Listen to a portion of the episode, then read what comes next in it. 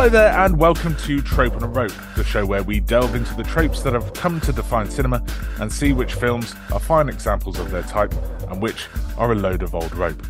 In the early 2000s and the post coital glow of the Lord of the Rings trilogy, Hollywood was all a tither. It turned out that not only did epic fantasy have a mainstream audience, but the technology existed to make the previously unfilmable un-unfilmable. Cue the sudden rush to buy up every fantasy available and rush it into production, for there was money in them thar misty mountains. Problem was, effects laden high fantasy is expensive as shit, and if returns weren't forthcoming after the first installment, plugs were pulled, and these films joined the ranks of our current topic franchise false starts. So far, we've looked at Disney's John Carter and Tom Cruise's The Mummy.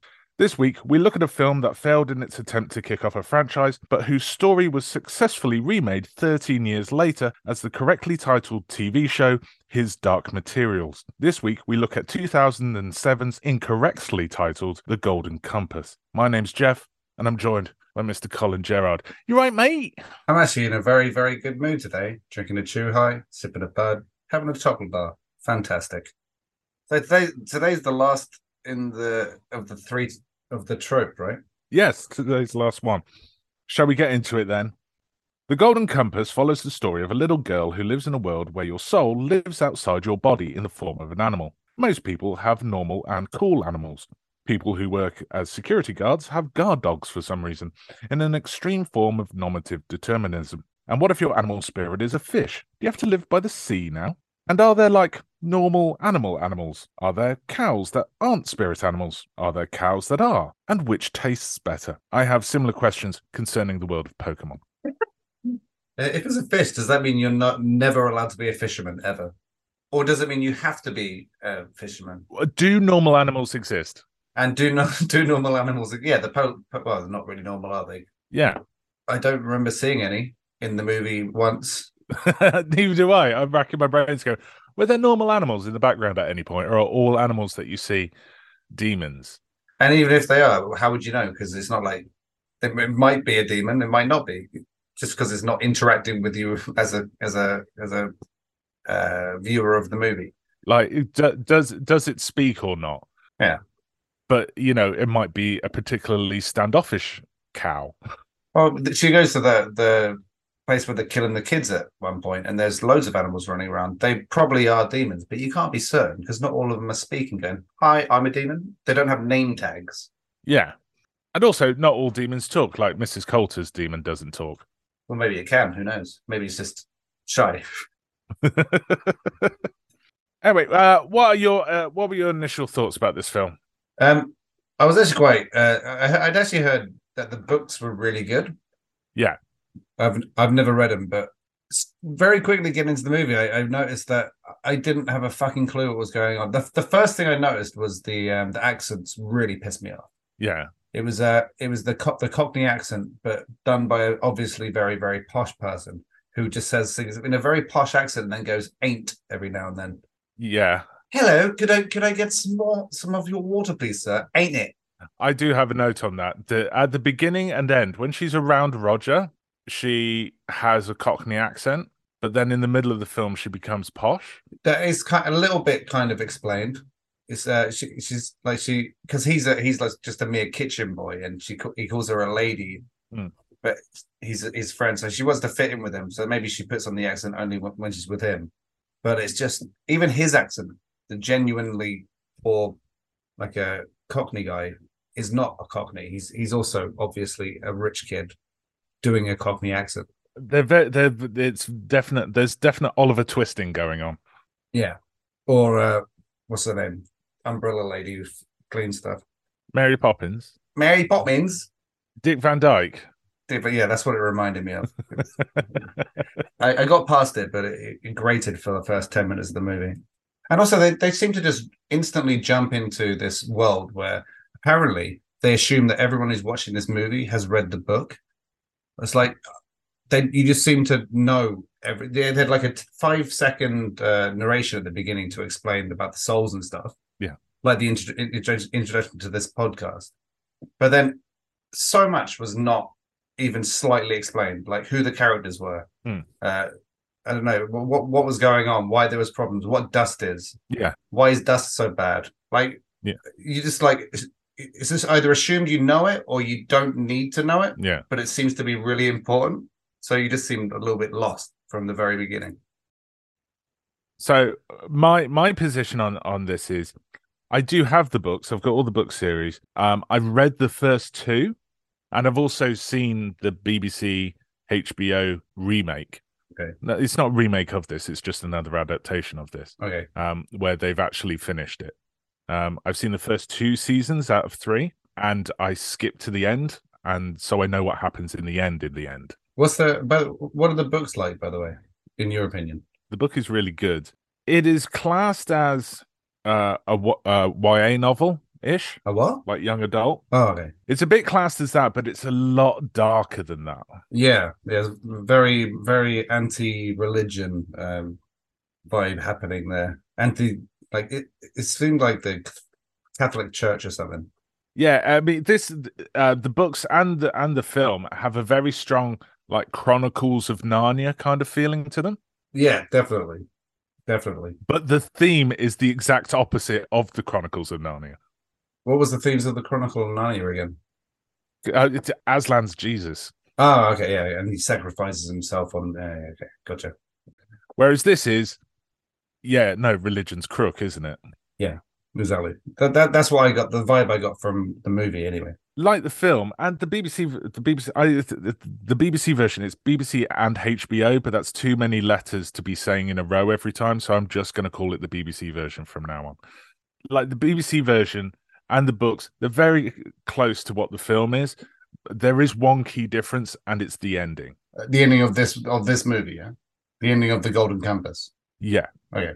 we'll but we'll get into that later um, because it's a bit spoilery to have up top. Yeah, it's the end, right? However, I do genuinely like this movie. No, I, I liked it as well. I just felt really lost throughout. The, like there was so much going on. I, I don't know if I should say this now, but my my main my main problem with it. I'll, maybe I'll get to it later. All right.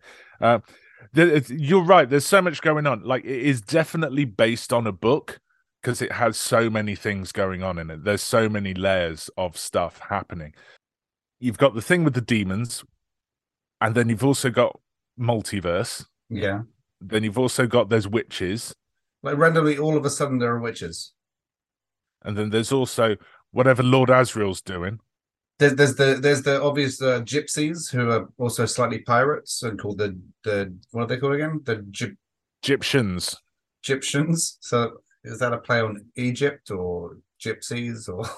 It's got all of these things in it, and they all seem a bit rushed.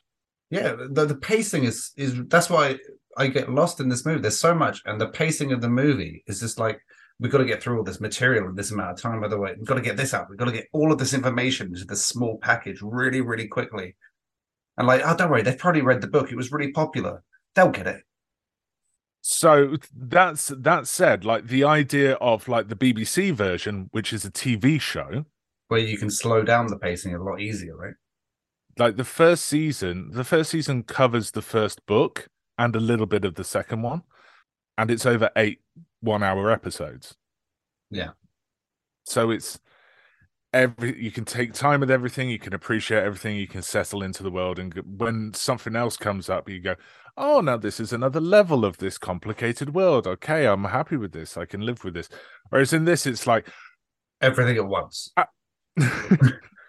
uh your soul is an animal that lives outside your body sorry what there's a multiverse other worlds Witches, witches, witches. this this one looks like our world but isn't our world it looks almost identical but everything's fucked um oh, oh, okay fuck what what uh yeah witches witches are in there um uh something about jesus um but not jesus Asriel's a dude. Asriel's a dude, by the way. Oh, sorry. This is like people shouting over each other. anyway uh, so have you got all that um yeah no i think right right bears there's bears king bear kings What? What, what the fuck are the bears? i can't I'm, I'm having a panic attack Are the, are the are the bears demons? They're not demons. They want to have demons. oh yeah but they don't have yeah the bears aren't demons Why do they want demons? Help! I'm lost. But uh, but my my biggest problem with well, my second biggest problem with this is that I saw when I was watching it like a really really good story. Yeah. Like it, it- uh, there's definitely a good story there. It's just it was just so much crammed in and so much at once that it's really hard to follow what the, actually the main point of the film was at first. The the the plot about the children going missing, which also goes missing. The plot itself. That is that's a that's a film of its own, without all this extra stuff around the edge. Yeah, but it does it just like you say it just gets lost within everything else that's going on because you have to barrel through all of this in it's under two hours this film. Uh, um, uh, and, and said one hour and 47 minutes i think. Or 50, one hour 47 minutes i think. Seven of which are probably the credits. Yeah probably yeah. So that's not a lot of time to to introduce all of this bollocks. Yeah and it i mean it, it drew on a lot of different sources. Like uh, who's the director of this? Because it like it felt, I felt like a the the narration at the beginning was very Lord of the Rings esque, and then it just kind of fell into uh Charlie um, what's his name? The chimney sweep guy. Charlie Chaplin no not Charlie Chaplin. Uh, Dick Van Dyke. No please sir may I have some more? More? Uh Ollie Twist. Okay yeah so then it falls, falls into Oliver Twist and then all of a sudden it's Narnia like the, it seemed to be drawing from a lot of different uh, fantasy genres, movies, trying to take its uh, little parts of it, the best parts of everything. Uh, the film starts. The film starts not even in the world that it's set in. The film starts. The very first shot of the film is our world. Yeah, you see Oxford modern day, um, and there's a voiceover which briefly explains that a there's multiple worlds and B, the world that we're going to, people's souls live outside of their bodies in the form of animals called demons. So yeah, in this world, there's a whole bunch of things that we don't have. They've they've got demons, witches, um, they've got uh, airships. They take airships everywhere. They've got talking bears. There's the thing about dust, um, the magisterium, which is their weird church. They've got a weird form of electricity, which comes up more in the books. Um, Egyptians and the multiverse. And you've all got you get your head around that in the first five minutes. Yeah. Which I mean, fair enough, whatever. Okay, I, I can deal with that because I still enjoyed the movie. It was like but you have to you have to really like kind of just get over that first like what the fuck is going on. Just go, you know what? I'm just gonna sit back and enjoy the ride. And it's quite hard to do. I've made some notes about the various different bits. So, demons, they're the physical manifestation of the human soul. Yeah. They can't be separated from a human without killing them. Yeah. If someone takes your demon too far away from you, it physically hurts you. Yeah. I've got a question about that for later, actually. Usually, but not always, the demon is the opposite gender of the person. Seems to also be, from what I noticed, of uh, is it Lara the main character? Lyra. Lyra. She uh, also seemed to be the exact opposite personality. Like uh, she she was she was really really brave and would just do everything, and he was always like a oh you can't do that it might be dangerous. It's it seems that some of your personality traits um will be more in the demon than in you. Uh, together, you are a complete person. Uh, so so it's like the the demon has taken away her fear and like so that's why she's brave and bold, and he's a whiny little pit bitch. Because like later on, when you meet Lee Scoresby, for example, he's like a bold adventurer, but his demon, the rabbit Hester, is slightly more cautious and level-headed. Yeah, and like um, the, uh, I can't. Is it Nicole Kidman? Nicole Kidman, yeah. So her, she, she's uh, also like sly, cunning, and subtle, and like a, uh, whereas her, her monkey is like really bold and just causing problems and stealing shit and doesn't give a fuck. There's nothing sly about that monkey at all. So it's like it's like the the demon and the person have opposite traits. Yeah, or the demon will, um, in the case of Nicole Kidman's character, uh, Mrs. Coulter, the demon will exhibit exhibit feelings and emotions that the human tries to um, bury. Hide. Uh, yeah, hide is better word. Uh, okay. So one of the reasons why Mrs. Coulter's demon doesn't talk, it's the only one that doesn't talk. Everyone else talks because like her own repression is manifested in the monkey. It's it's why it's very like closed off and guarded, but it will physically lash out at, at things. Okay. It's also the reason why she seems to not like her demons. I didn't notice that. I'm not. I can't remember. I'm sure it happens in the film, but I know it happens in the TV show in the books where she's physically violent to the monkey. She'll hit it and smack it around. Oh, it, it, does happen once, and then she's like, "No, no, I'm sorry. I would never hurt you." And I, I literally said to the movie, "You just literally hurt hurt it." So now you're lying. So because she is control so controlled in in of herself, whenever the monkey shows emotions that she wants to hide, that's why she hates it because it will show slip ups in her personality. Okay, gotcha. Okay, just uh, be, be, betraying her that she's actually not as insecure as she like uh, presents herself to be. That she does feel a little bit of panic sometimes. Yeah, uh, you can't separate from your demon, but witches can. Um, there is a way for humans to do it. It, it explains it in the book. It's taboo to touch a per- another person's demon. Demons can touch each other, but people you can't touch someone else's. I do have a question. When humans fuck, do the demons? Um, Because I I asked this because like it's revealed later that Lord Asriel and Mrs. Coulter were in a relationship. Lord Asriel has a large female snow leopard, and she's got that little golden monkey. Does the golden monkey fuck this? uh,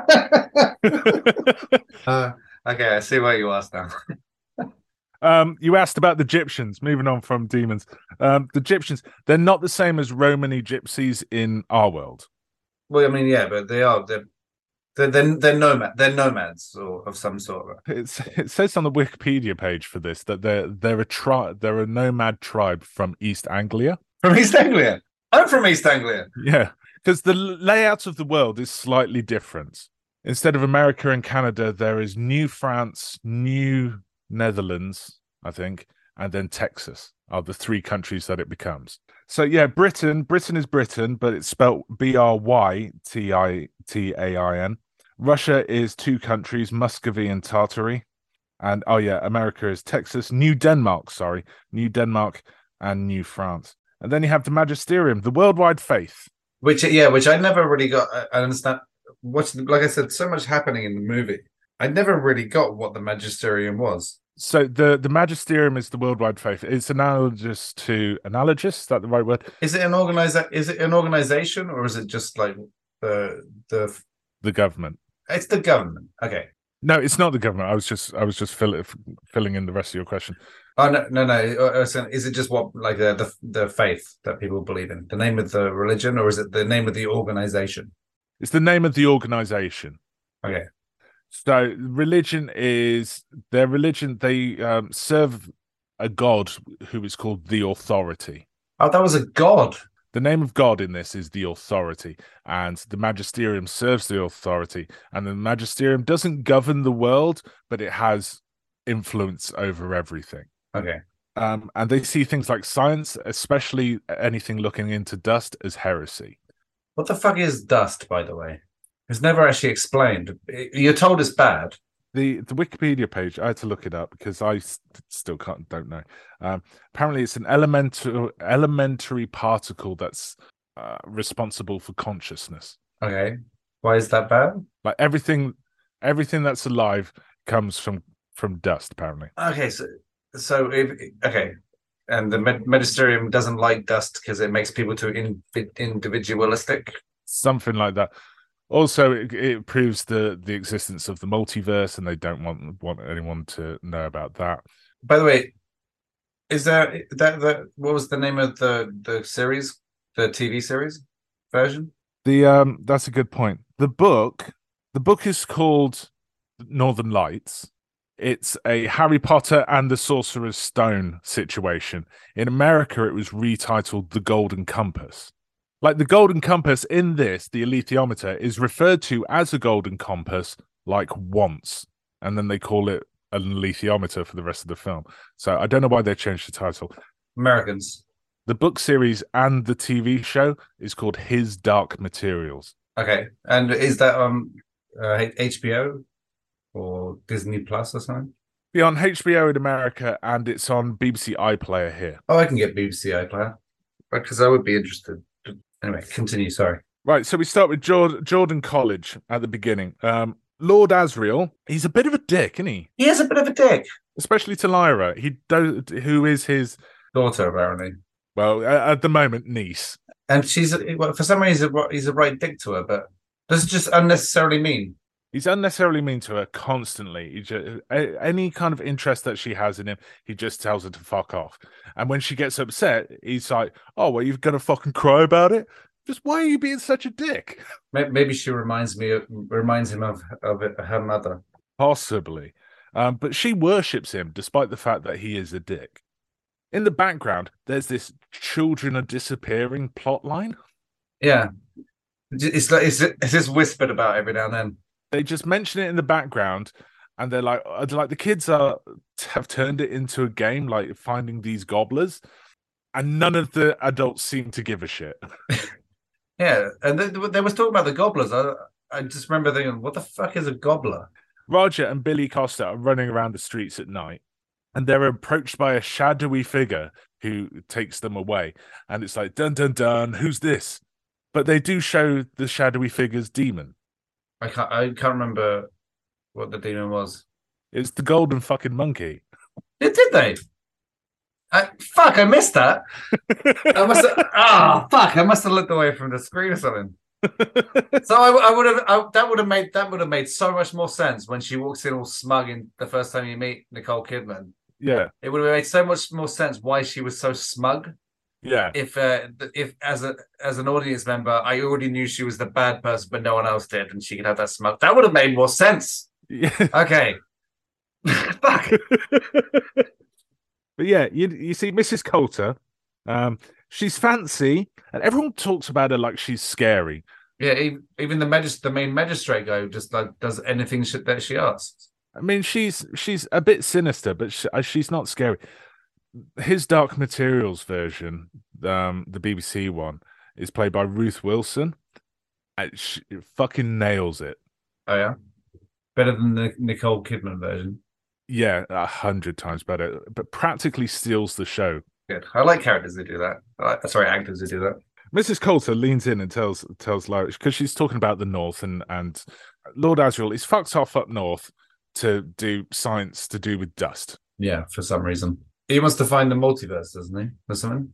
Yeah, he thinks there's a bridge to the multiverse up north somewhere by the Northern Lights, hence the name of the book.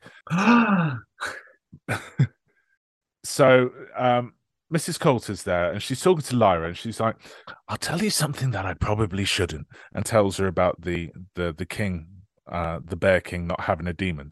Thinks that he's a human, like the bear king thinks he's a human or something. Yeah, he wants to be a human, yeah. Oh, that's why he wants a demon. Hang on, this there's some King Louis shit going on there.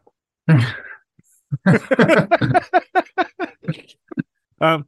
Anyway, she leans in and says, "I'll tell you something I probably shouldn't," but I'm like, she might as well just lean in and say, "I'll tell you something that will become important later." Oh, by the way, foreshadowing. and then winks at the camera. we have a brief conference with the, ma- the the Magisterium Old Guy Conference where three guys from the Magisterium. We've got surprise Christopher Lee cameo, that guy who played Caligula, and guy number three. I don't know who the guy number three was. Exactly. That's why I called him guy number three. but I fucking love. I, I, love Christopher Lee though. Christopher Lee and Cal- uh, the guy who played Caligula. I'm all about that. But uh, yeah, they have a little conference and say and say, "Oh, shit's crook. Lord Asriel's been a dick. Whatever Mrs. Coulter's doing, that's good. How's that going? An alethiometer, whatever that is, we've not been told yet.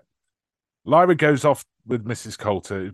Uh, Mrs. Coulter's going on a, a, a thing up north, and she's hired Lyra as her assistant. Yeah, I remember why. I remember why she does that now. I was about to ask, but Lyra gets the alethiometer from from the teachers at the at the college, it's called a golden compass for a second, and then they never never say it again. So if you're playing a drinking game where you get to drink every time someone says the title of the movie, this is the only fucking time. It better be a big fucking drink. Lyra goes with Mrs. Coulter to London, and they sit and they stay in London for a bit. And it's never explained in the film why they're in London for so long. But basically, Mrs. Coulter, she's doing these wine, wine wining and dining and meeting a load of people and having dinner parties and all that kind of shit because she's raising money for her expedition north. Okay. But it's not explained in the film. It's just she they go to London and play dress up and parties for a bit. but she already feels like a wrong un because she's mean to Lyra a couple of times, and the monkey's a twat. it's at that point that Lyra discovers that she's the gobblers. Not she's as in Lyra herself, but as as Mrs. Gobbler. Uh, Mrs. Gobbler. Mrs. Oh, Mrs. Gobbler. Oh. Mrs. Coulter is the gobblers, right? There's a there's a uh, exchange between Lyra and her demon, who's called Pan. She gets this piece of paper out the bin, and it says General Oblation Board, who uh, Mrs. Coulter works for, and um, Pan, the demon, goes G O B, and Lyra's reaction is gobblers. Lyra says gobblers from the letters G O B. I was like, yeah, no, Pan just said that. and, and also a bit of bit of a bit of a stretch. It's a little bit of a stretch. Like that was the most conclusive evidence ever. G O B. That's the first three letters of gobblers. We've solved the mystery. What? No, you haven't. also, isn't isn't isn't gobblers what you called them on the street? It's not their actual name, right? Yeah, it's not their actual name. like you've the, the kids on the street have called them this because they air quotes gobble children up. That's where the name comes from to you, not the letters of the General Oblation Board. Lyra, realizing that Mrs. Coulter's a wrong and nearly said Mrs. Gobbler again. Uh, Mrs. Coulter's a, wrong- uh, wrong un. She does a runner and then gets caught immediately by a different group of people. The gypsies, uh, Gy- uh, Egyptians, Yeah, she meets the Egyptians, and immediately trust them. immediately trusts them. Well, Billy, Billy, uh, Billy Costa, uh, his mum's there. Ah, okay. And yeah, and she knows. Uh, So the boy that went missing with with with um, what's his name? Um, Roger. It's also the kid that sh- she finds in in the hut later. yeah, good questions about that too. Continue. Uh, anyway, I think skipping over the Egyptians bit because nothing really happens here. They go up north. Um, they meet Mayor West from Family Guy, whose name I can't remember. Uh, Sam Elliott. Yeah, brilliant. They meet him, and they meet a drunk bear played by Ian McKellen. Is it? Yeah, I was about to say, was that Gandalf? Yeah, that was Gandalf. Gandalf the bear. She rescues the bear by getting by getting its um armor back. Right. She rescues the bear by the bear is a drunk and working for humans, working for a bucket of whiskey, um, because he's lost his armor. And she finds out where it is. And where it is is just in it's in the town hall or something like that. Where you'd expect, like, It's in the office of the magisterium. It's where you would hide bear armor. is it in the Lost and Found section, perhaps? Yeah, it's not it's not hidden. It's in the official offices of the magisterium. Like, how come you hadn't figured that out? That'd be the first place you'd look. He's, he's only a bear. Where did they take my armor? Oh, the place where they are, I suppose. anyway, she gets talked into helping the bear out by Scoresby, and she just goes along with it for some reason. Scoresby, I quite quite like the Scoresby character. I do like him, yeah. Uh, it's Lin Manuel Miranda in the TV show. I don't know what, who, or why he is, but he's pretty cool. Yeah, it's to have like a a, so, a soft spoken, world world wise Texan is is a nice character to have around. I've got a uh, the next section I've got on in my notes is called "Where's Ratter," The rat. where they find Billy Costa. Oh, well, we're in the hut. Yeah, here's where my here's where my, my question happens from earlier. You like if your uh, demon gets too far away from you, you die. How, why are they able to cut cut them away and separate them, and then they don't die? So that's what the machine does. We'll we'll get into the machine in a second. I will return to that. Um, Okay. the Egyptians for a start. The Egyptians are looking after Lyra as they head north, and she's like one their most valuable asset to them at the moment. But she gets to wander off anytime she feels, and she disappears with the bear for like an afternoon and a day to find this kid in a hut. She didn't tell anyone where she's going. She just fucks off. Yeah, no, they're not doing a very good not doing a very good job job of tracking her. Or like so yeah, they find Billy Costa, and Billy Costa's just alone uh, in this hut, and his demon's missing, um, and he's he- he's like hollowed out. What's left of him is like half a person. He seems he seems fucked, and all he's doing is going, "Where's Ratter? Where's Ratter?" And he's got like a dead. He's got a dead. There are animal skins hanging in the roof of that hut because he's holding on to like a dead rat or something in his hands. So there are other animals in this world. Unless he's killing other people's demons. But you can't do that because if you kill a demon, it doesn't physically stay in the world anymore. It turns into dust and fucks off. Fair point. Well made. So yes, there are animals in this world. Haha, fuck you. So he's like holding like a dead rat or a dead pigeon or whatever the fuck, going, "Where's Ratter?" And he takes uh, she takes him back to his mum, and they freak out. Um, she then gets kidnapped super easily by like three guys, who take her off to the Bear King for some reason. Why the fuck do they take him to the Bear King? Yeah, I don't, I don't know. Oh, is it because the maybe they're just working? Uh, they're probably hired by the Bear King. They're going to get paid like they're assassins, not not assassins, but like a they're going to try and get her. And why her? No, that doesn't make any. I'm I'm not making any sense. they do specifically go and get her, and then they present her to the Bear King, who's like, I don't know who you are. Yeah, Because then she pretends to be a demon. Yeah. So, yeah, I don't know why any of this section exists. Well, but so the story can move along. It's it's not even so the story can move along because this is like completely left of field, like bear politics stuff. You're, you're absolutely right. Because yeah, fair enough. That what's the name of the the friendly bear again? Um, Iorek, Iorek, Iorek, yeah, something Iorek. Iorek. So like he becomes the Bear King, but like so Yeah, who gives a who gives a fuck? Well, well done, well done, Iorek. Because he just turns up later on his own. Does he turn up with other bears later? No, He just turns up by himself. yeah. So while well done for becoming the bear, king of the bears. I don't know why we're watching this. Where are the fucking kids? well, meeting the king and the demon plan, uh, pretending to be a demon, uh, is is fun and all. That king is a fucking idiot Yeah, he is.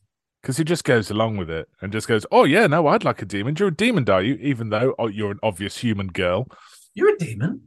Oh, Oh yeah, if you kill if you kill Iorek, Iorek, whatever the fuck his name is, I'll become your demon. Even though you should know that's not how that works.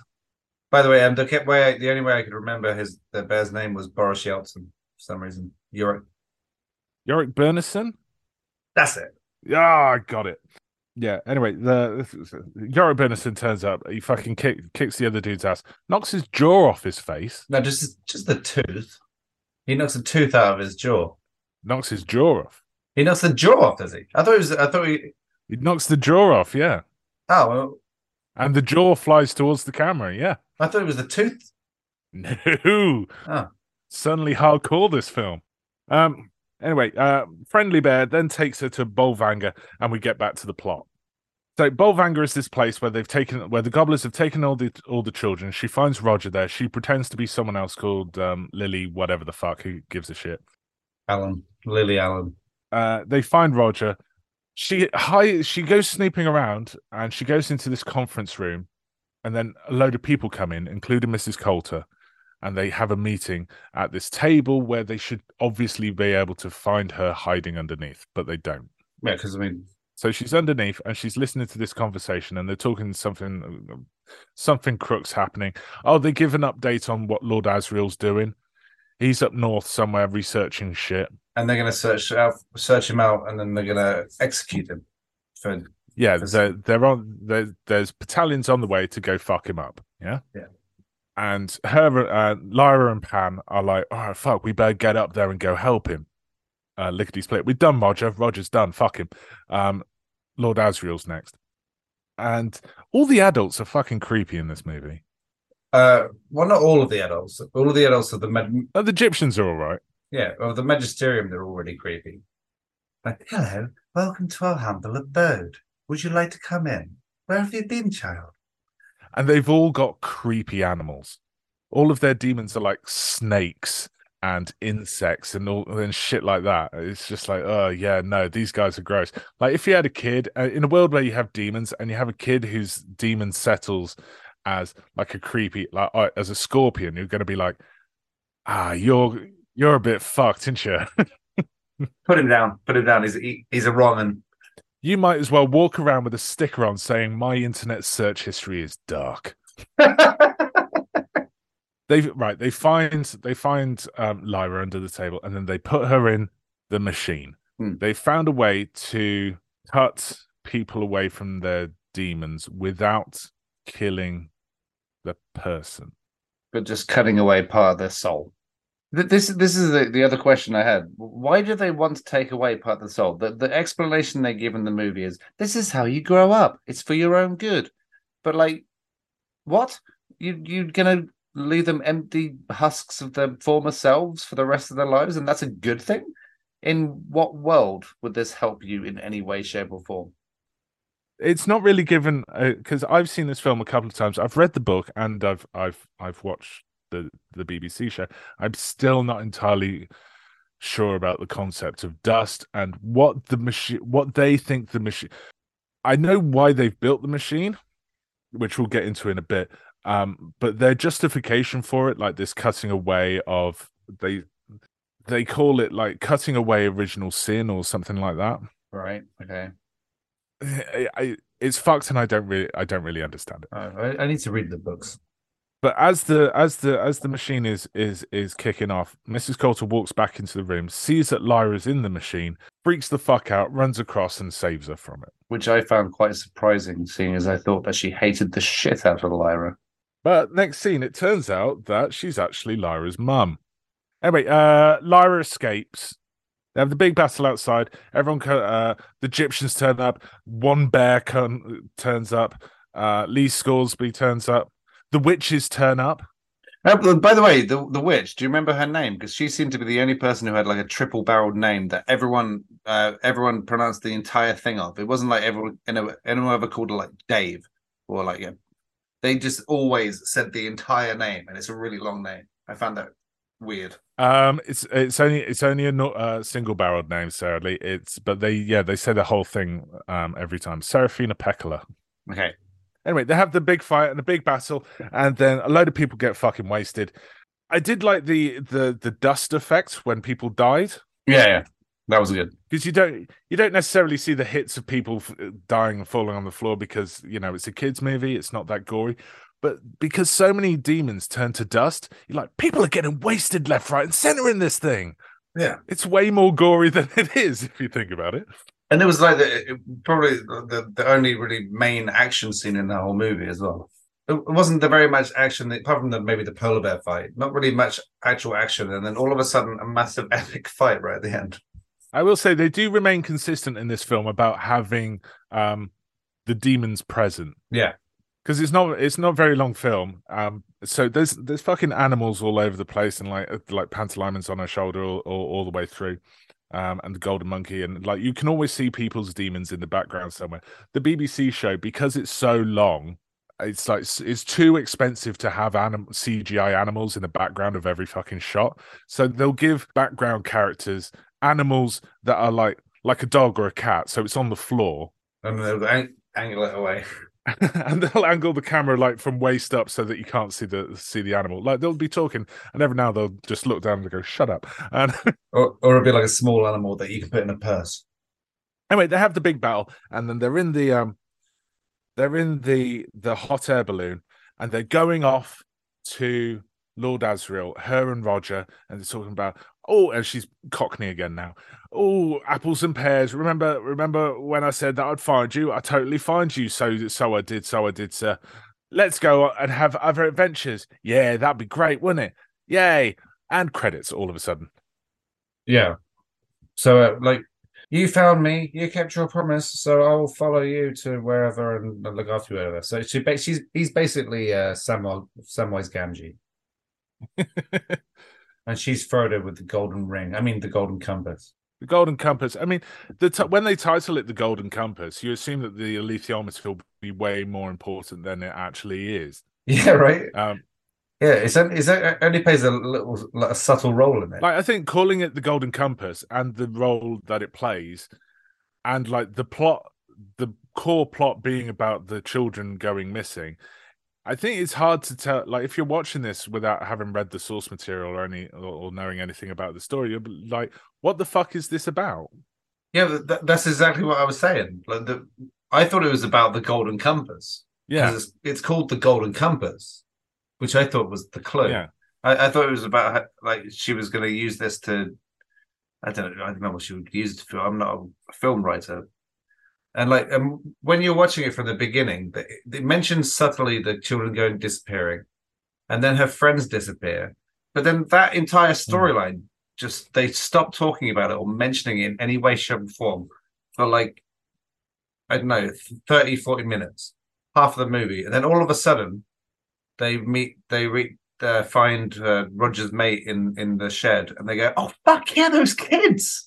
We were gonna Oh yeah, shit. We were, fuck you hell! I've been playing with bears. We are supposed to get the kids right. Are we going to get the kids now? No, I'm going to fuck around with a bear for a bit. exactly.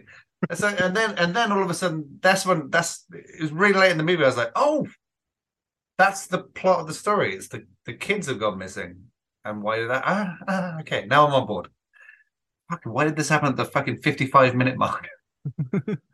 And also, yeah, what's what's this thing about religion, and what is Lord Asriel doing, and why is any of that important, and what the fuck is dust? Like you're barreling through these things, like mentioning them as if you're ticking them off a list, but you're not like explaining anything or making anything make have any purpose or drive, or we don't know where we're going with any of this.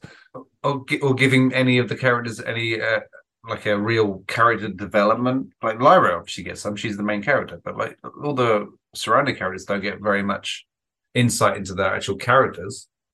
Even even uh, Madame Coulter, like you know, she's a dick, but you only find out right near the end of the movie that she was married to well, not married to, she fucked uh, Asriel and had and was the mother. Before that, you just you don't know why she's such a dick. yeah, just that she is a dick.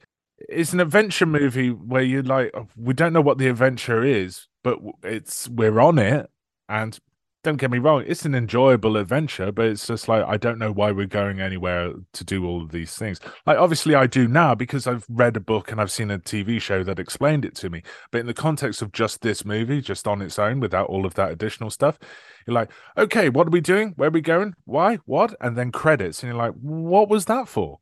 Yeah. And then, like, I mean, that's why it's like, it seems to have so much potential to be a really good story, Oh, it does.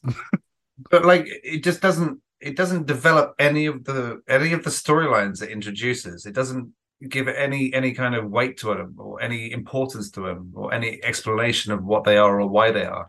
And then they just it just rambles around from story to story. and, uh, by the way, this and also this and and, and uh, we're going to have this and this and this. Leave me alone. why are we doing any of the things that they were do that we're doing? Why are they?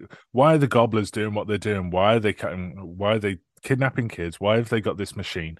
Why are they cutting people's souls away? Why are they fu- so fucking obsessed about dust? I still I still don't know that. I've seen the whole movie. I don't know why they they want to take away other than uh, Nicole Kidman's massive uh, perfect explanation of it's for their own good. This is how you grow up. That's all I know about why they why they're stealing kids and cutting away their souls and leaving them empty husks. Also, remember that this is a film about the multiverse. oh fuck! I forgot about that. You mentioned it very briefly in the first five seconds, and then didn't fucking bring it up again. So that's so so much potential. I think that I, I'm, I'm. This is why I'm going to watch the if I can find it. I'm going to watch the TV series because I think that at a slower pace, where you got more hours to fill in more information with like more carefully, so that you can actually follow the storyline. I think it could be a really good story. But yeah, Um, let's let's talk about the aftermath. What happened with this film? So it had a budget of 180 million dollars. It made 70 million Oh. in North America. So it was not very well received in America, but it did fucking gangbusters everywhere else, really, especially in the UK and Europe. Well, the UK because it's a British book and it's set in Britain, and for some reason Japan fucking lapped this up. They loved this film. This made in total, it made three hundred and seventy-two million dollars. oh, I thought you were going to say 372 million very confused and annoyed um, viewers. It got back its budget, asterisks on that, by the way. It got back its budget, and based on what it made, it warranted a sequel. Did they make a sequel? No, they didn't. They stopped at this one because there's three books. The second book is called uh, a Su- "The Subtle Knife." Okay.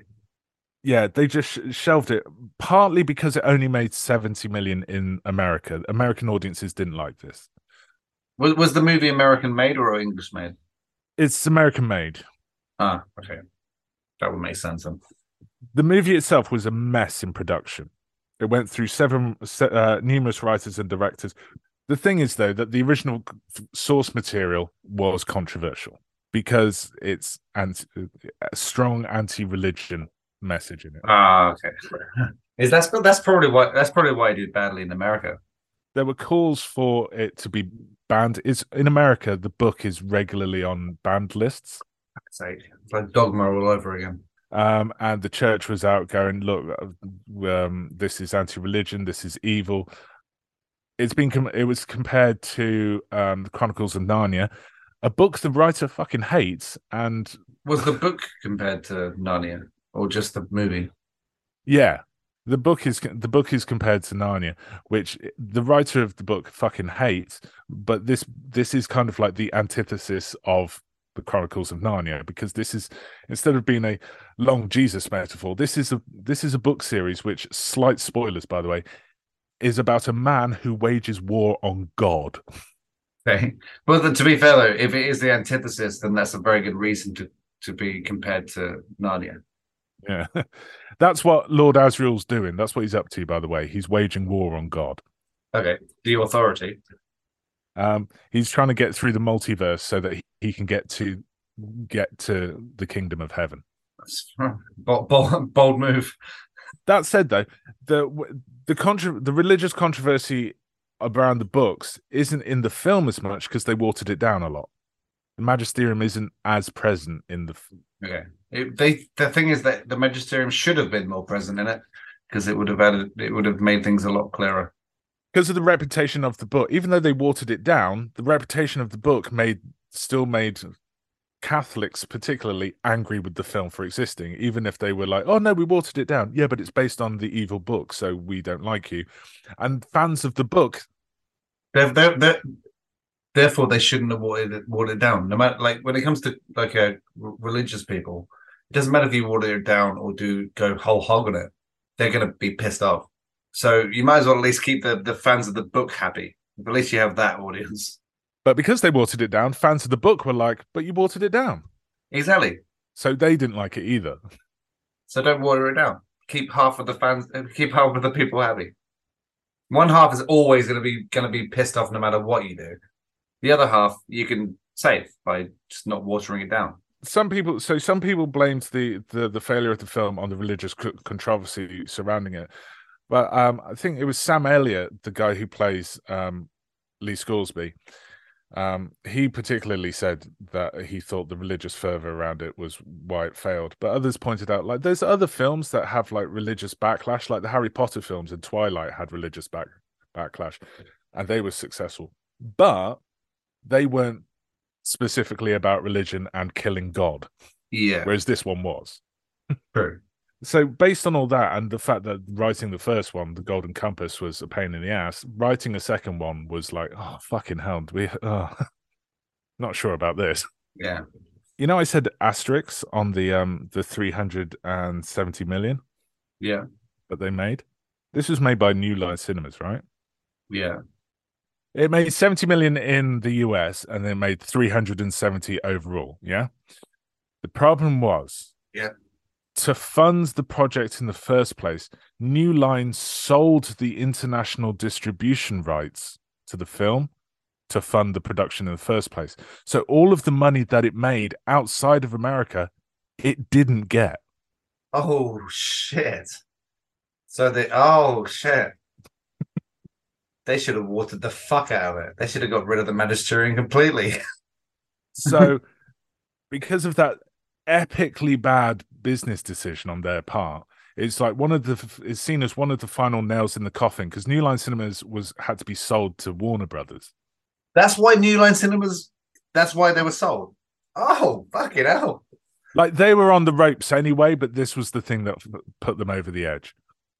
And shortly, shortly after, this was 2007. The financial crisis was in 2008, so that that also fucked it. So yeah, that's why there was no subtle knife. Yeah, to be to be honest, like um, I mean, I'm really interested in watching the HBO series. Like like I said, I think this probably could be a really good story. But for for me, it was too convoluted, too many things happening at the same time. Uh, not enough focus on the actual main plot of the story.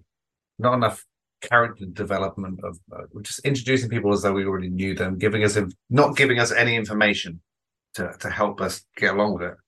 So I as much as I enjoyed watching it, once I, I got over my uh, I, I got over my uh, not quite understanding what was going on and just watching the pictures and and watching the action scenes and trying to understand the story.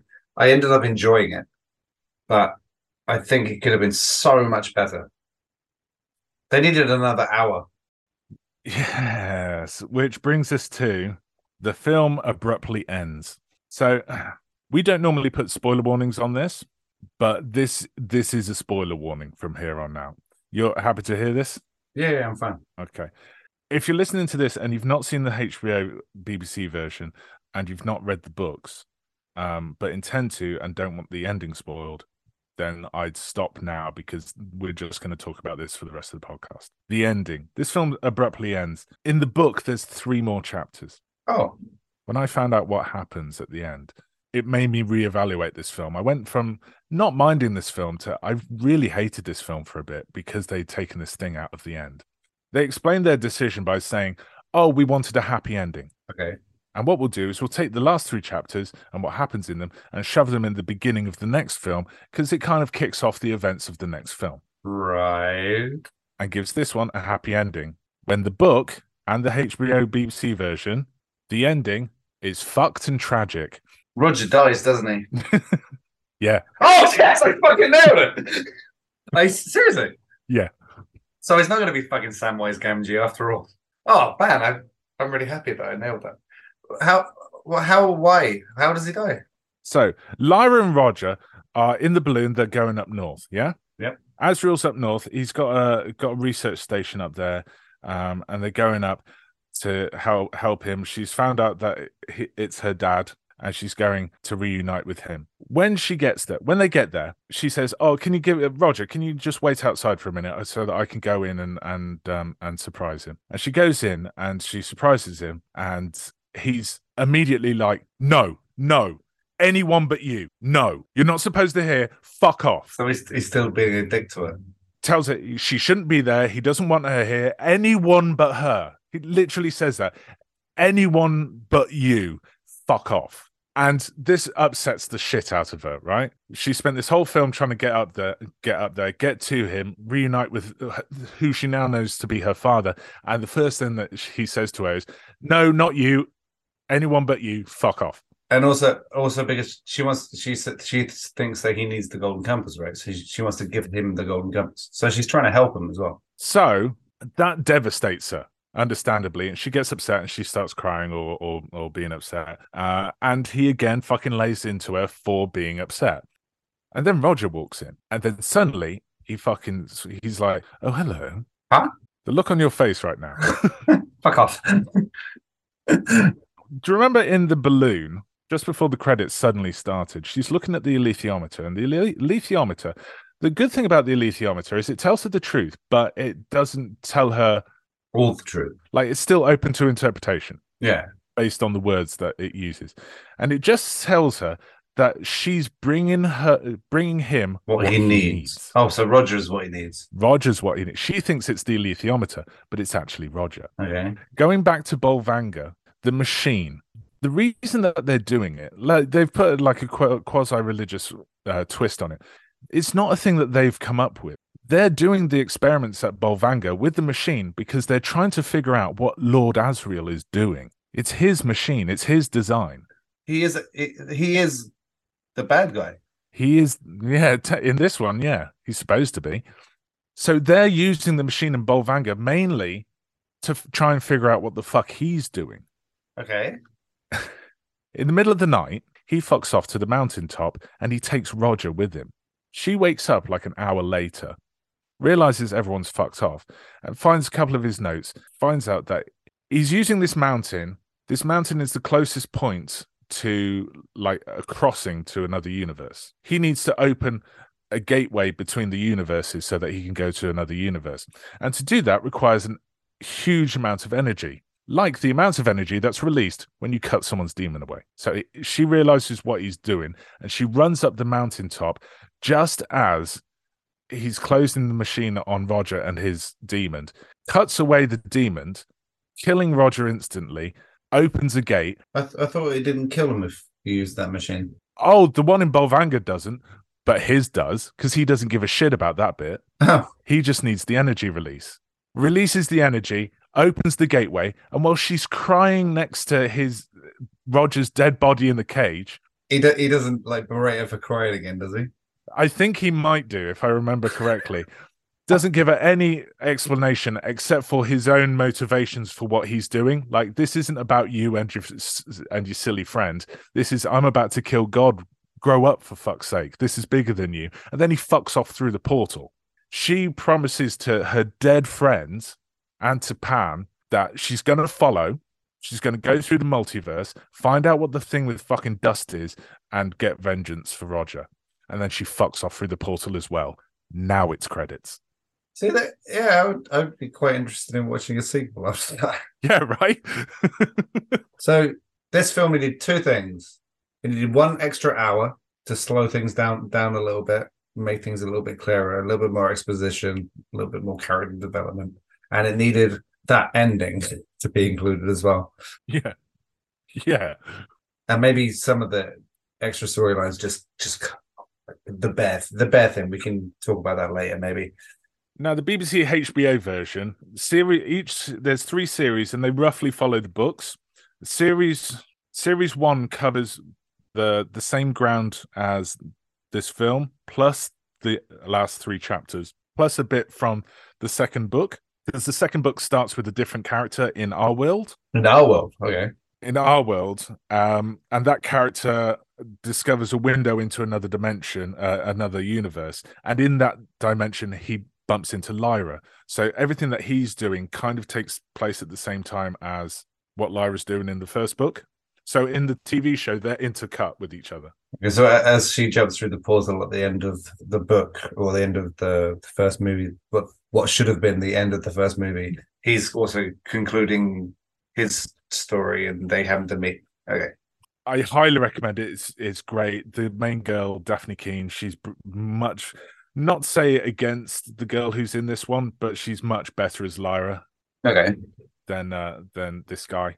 Uh, this guy, the the girl in this one. The cast: Ruth Wilson as Mrs. Coulter, a thousand times better than Nicole Kidman. So fucking sinister and cunning, and actively unsettling. okay, I would like to see that. What was the what was the name of the Dark Materials? Was it? his dark materials it's a quote from paradise lost apparently um do you have any more uh any anything that we haven't covered on this Uh, no, I I think I, I covered. Every, I mean, did you cover the four four four things that you scrawled on a piece of paper I did, yeah. And um, and as you were talking, I thought of extra things as well. So, uh, what, what did I write? Accents, drawing from, too much, no character dev, done. those those were my notes. uh right i think that's it for today um colin uh where can people find you if they were so inclined to go a looking Um, Colin.gerrard.92 on Instagram, but um, it's mostly just pictures of my cooking, so I wouldn't recommend going there. and you can find me at um, the Badger's Apprentice on YouTube and on uh, Twitter at TBA underscore tweets. And with that, goodbye. And I really hope that we have satisfied your ears.